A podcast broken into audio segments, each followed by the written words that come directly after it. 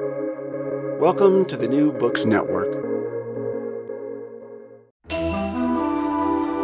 This is the Nordic Asia Podcast.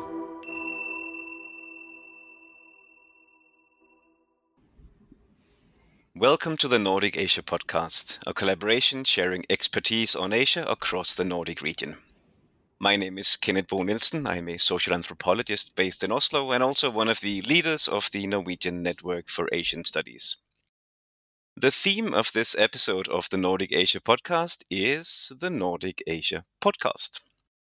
Our podcast was born during the pandemic as a collaborative effort between a few Nordic research institutions to keep alive the quite vibrant Nordic research community on Asia at a time when it was impossible for us to meet in person. Now, more than two years, and I think more than 100 episodes later, we're still around and are, dare we say, doing better than ever. So, in this episode, we look back at the birth and evolution of the Nordic Asia podcast from a relatively small and easily overlooked series hosted on the pages of the Nordic Institute for Asian Studies to a considerably more prominent place among the more popular channels on New Books Network. But rest assured that this is not going to be only a self congratulatory or narcissistic episode. We also want to more broadly discuss the potential of podcasts as a means of disseminating research based insights into Asian politics, cultures, and environments, as a pedagogical tool within Asia studies, and also as a means of building academic community. With me today are three people whose voices will be quite familiar to listeners of our series. We have with us Duncan McCargo, the director of the Nordic Institute of Asian Studies, and also a professor of political science in Copenhagen. And the host, I think, of roughly 30 episodes of the podcast so far. Welcome, Duncan. Thank you. With us also is Julie Yu Wen Chen, professor of Chinese studies at the Department of Cultures at the Faculty of Arts at the University of Helsinki, and also the host of quite a few episodes. Welcome, Julie. Hello. And last but not least, Outi Luova, university lecturer at the Center for East Asian Studies in Turku, and also the person who came up with the idea of a Nordic Asia podcast and who hosted some of the early episodes too. Welcome, Outi. Thanks, Kenneth. Now, Outi, let me start with you. I mean, this was actually your brainchild. How did this idea of a Nordic Asia podcast come into being in the first place? Um, first, thanks, Kenneth, for taking the initiative to host this episode. This is a really great idea. And as to the beginning of this uh, series, so in fact, we can thank my two daughters for this idea they are good at keeping me abreast of new, interesting, and cool things. And uh, they are also active listeners of podcasts of all types. And then I got curious whether there would be something interesting for me as well. And in fact, there were lots of cool stuff about Asia, for example, the Sinica podcast series and so forth. So then I thought that this is maybe something that we could do also at our center to share the fruits of our work with a broader audience. So, first, we launched a Finnish language podcast on Asian studies at our center for Finnish audience. And then after we met with Duncan, I asked him if NIAS could act as a platform for a Nordic podcast series on Asia. And then, Duncan, this podcast idea landed up in your lap, so to speak, at NIAS. Yeah, because we had obviously, as soon as the lockdown hit, started wondering what it was that we could continue doing to mobilize the, the NNC network and all the people working on Asian studies around the Nordic region. And you know, Outi came up with this idea, and uh, I'd never really thought about doing a podcast before, but I had you know, at one time wanted to be a BBC World Service radio producer, and I saw this was an opportunity for me to pursue my long lost dream of being not an academic, but a journalist. And I think many of us have this feeling that we're doing all kinds of work, which we ourselves think is incredibly interesting, but that not enough people are learning about. So the idea of taking the academic research and expertise about Asia in the Nordic region first of all, a great opportunity to link together and collaborate with people in other institutions and other Nordic countries and showcase all the work they were doing, and the chance to reach a bigger audience than those who would read our academic books and articles. So this just seemed like a great idea. One of the first things we had to do was the jingle, which started with uh, Outi's nephew's electronic music. And we also had a bit of cello and a bit of flute, and there's a little I'm not sure if it's Tibetan, but some sort of northern Chinese bell gong thing that sounds. And we actually spent about a day making those little jingles at the beginning and end of the podcast that you hear every time. And that was an investment of effort that helped us to get our heads around the idea. But I have to say, at that point, we still didn't quite know exactly what it was that we were doing. Uh, the jingle sort of preceded a thorough notion of how one would do a podcast in reality. And then the first actual episode came out quite shortly after you began discussing this idea. I think it was in April 2020 which was only a month into the what we may call the Great Nordic Lockdown, where most of the Nordic countries shut down completely. This first episode was with Sabine Burghart from the University of Turku on the South Korea elections. So this was the very first beginning, but Duncan, quite a lot has happened to the podcast series since this first episode now. It has, yeah. And I remember that one very well. I was sort of pacing around the living room because I was at home talking on my headset and um, having a really interesting conversation with Sabina about the South Korean elections. And, and it was great that that was a direct collaboration between NIAS and Turku, which is kind of where we started from the very first episode. But also it has to be said that I didn't, I don't think any of us did have a very clear idea how the podcasts should be framed and constructed. We had some sort of initial welcoming words, but the kind of script that we've developed since and the format that we've developed since wasn't really there. And it's only over time that we've come to hone in on a particular formula which really emphasizes the length we try to keep all the podcasts 25 to 30 minutes. There are odd ones that slightly go over that.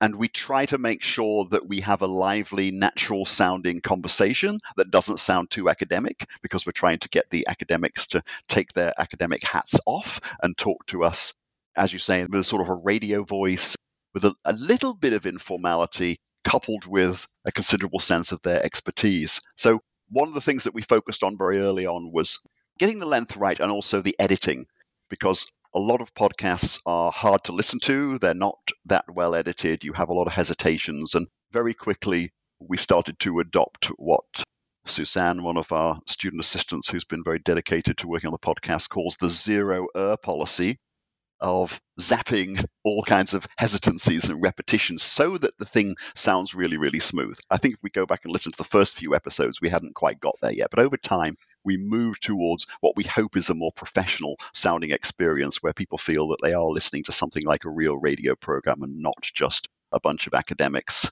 going on about stuff. Outi, there's something I wanted to hear your opinion about, which was also something that Duncan mentioned now briefly, almost in passing this idea of networking, collaborating with other institutions around a podcast. In this podcast, the Nordic dimension is quite explicit.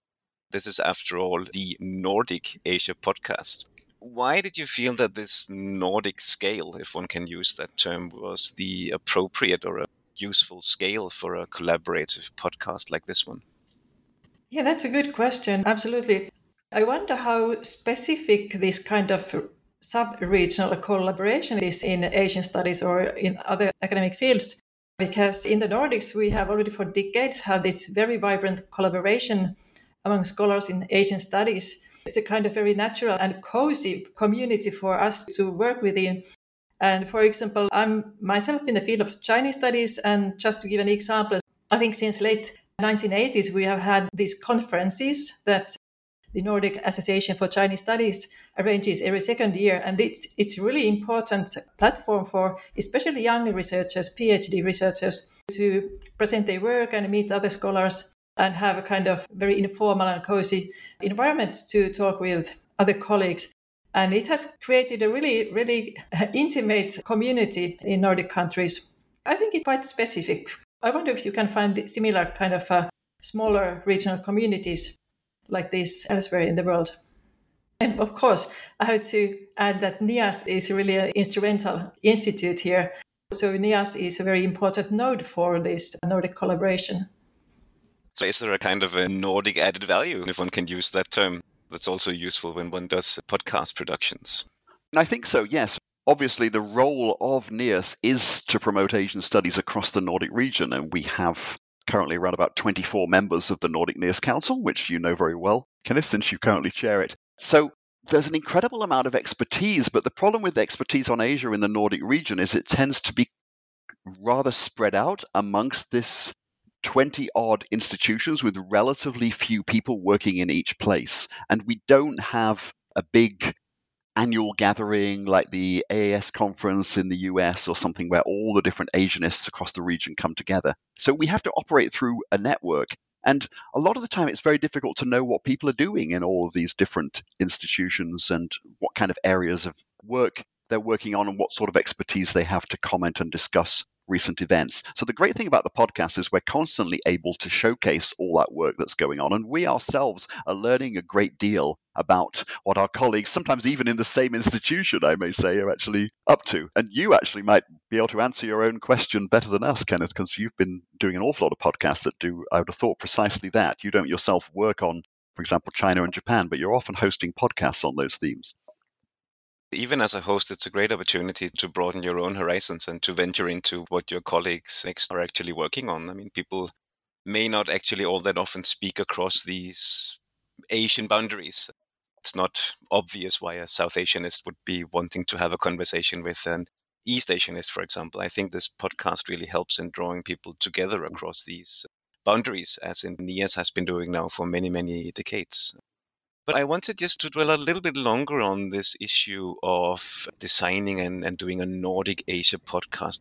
Perhaps both Duncan and you, Outi, could comment on this. Isn't there a risk that we may lose potential listeners elsewhere in the world who might feel that a Nordic Asia podcast is something for people in the Nordic region and maybe not for scholars placed elsewhere in the world? Is there a kind of risk in this Nordic branding too?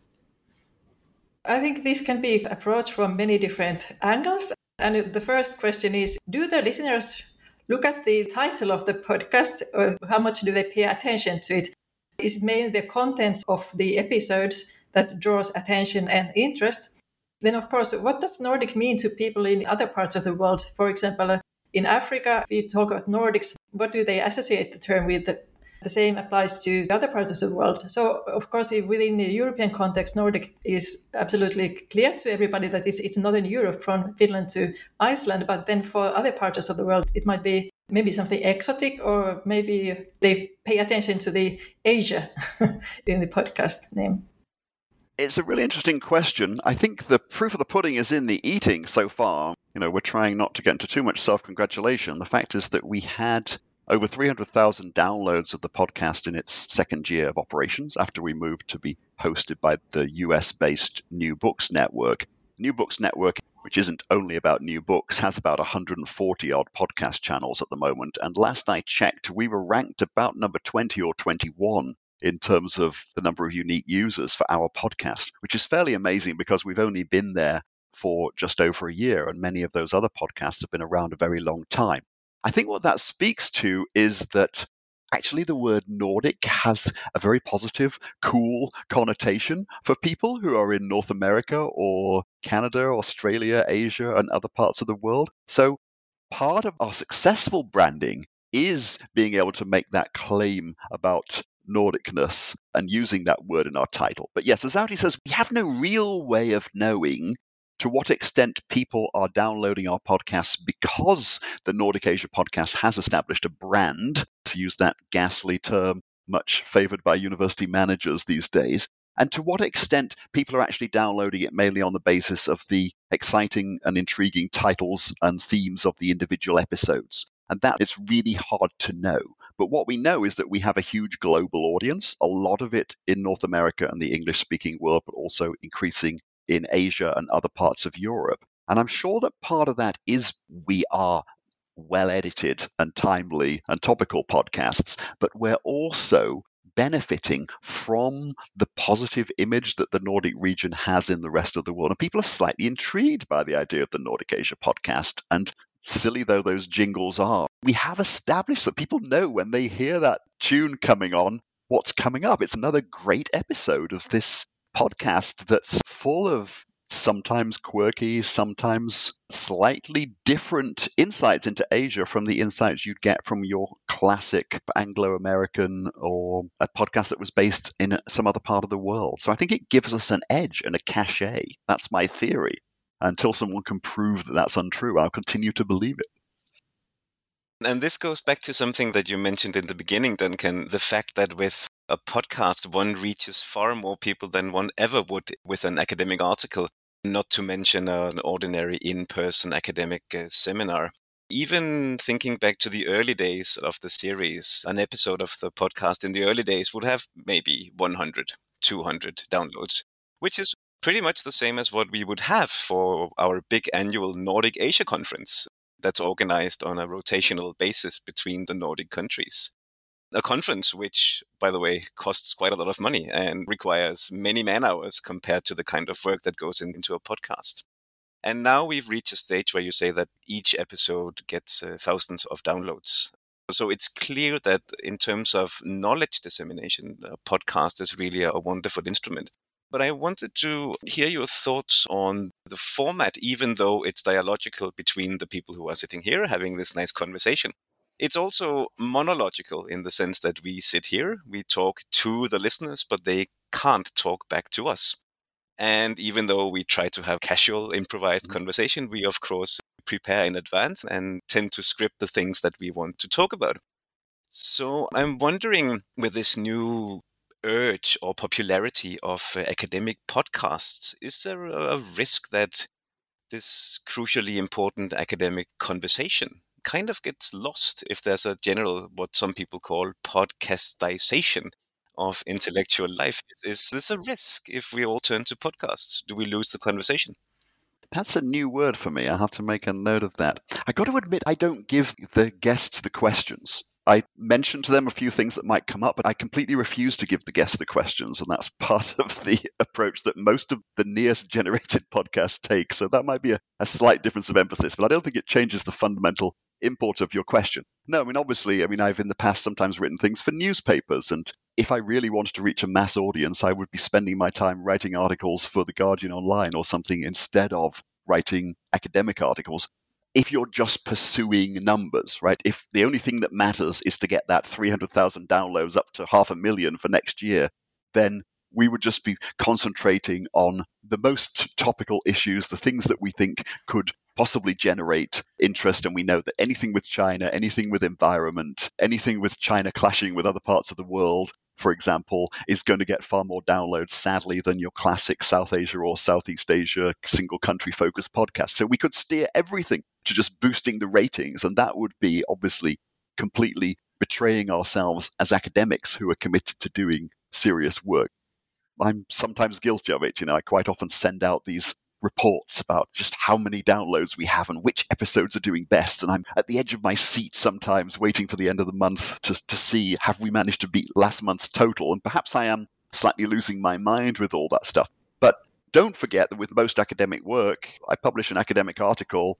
Five years later, I can go onto Google Scholar and see if anyone's actually cited it yet. We don't get a lot of instant response to our conventional academic work either. So that's one reply to your question. But yes, it would be great if we had more of a dialogue element, if we could somehow encourage the listeners to respond. We do get some emails and communications from people, and we know that they are listening, they are out there. But how to build in a feedback loop into podcasting is clearly something that New Books Network, which we're on, hasn't been able to do. so I can't see a shining example of another academic podcast that's done it yet. But maybe that's another direction to go? How can we engage the audience in what's happening more? Outi? Yeah, I have an idea exactly on these dialogue aspects. So maybe we could have a format with a small number of episodes on specific topic, say that's three, four episodes. And then uh, listeners can leave comments and questions on the text field on the podcast page. And then after the mini series is published, so we can get together back with the guests of the episodes and then comment and discuss the feedback that we have received from the listeners. So maybe this could be one way to increase the interaction with our listeners. Maybe something to test in the future. If anyone listening to this podcast has any ideas about how they would like to engage with it, please email us at info at nias.ku.dk uh, with any suggestions. Julie, when we sat down to prepare for this, this conversation, you told me that you had been using some of these podcasts in your teaching, something which I have not done myself, but I know that colleagues of mine are trying to do the same thing. And you teach courses related to Chinese politics. Could you let us in a bit more on precisely how one can integrate podcasts into teaching, but also assessment of student performance? Yes, in fact, I think my answer is kind of in response to your question how to make this more interactive and not just monological. So, what I do is I will always look at certain situations. For instance, one of my podcasts was about the so-called 228 incident in Taiwan. So there was a massacre of a Chinese army on Taiwanese protesters in 1947. So I asked my student to listen to this podcast, and it is a very interesting podcast because of the author himself was in fact a victim of this government crackdown. So it's very powerful and touching. And in addition to that, I will ask students to read the author's book. And then in the end, we invited the author of this particular book and in this podcast series to meet my students separately to have a further discussion. So I use situational teaching, adding layers of contemporary issue or important historical moments and combining my podcast to teaching. Another example I have is maybe some of you remember last year there was a big scandal in China about a famous Chinese tennis star. And she came out to say that she has been sexually harassed by high level politicians. So I combined this with academic reading of Me Too movement in China and the feminist movement in China, and then asking students to listen to the podcast and give their feedback directly in class. And sometimes I also design quizzes, very simple quizzes, kind of on, on Moodle. This is the platform that we use in the university. So students have the chance to really listen, perhaps even more than once of the podcast and answer the question in a quiz. I don't just do it to increase the download rate of my episode. Of course, it serves that purpose, but it's also for students to think once and twice more carefully what has been delivered in each episode.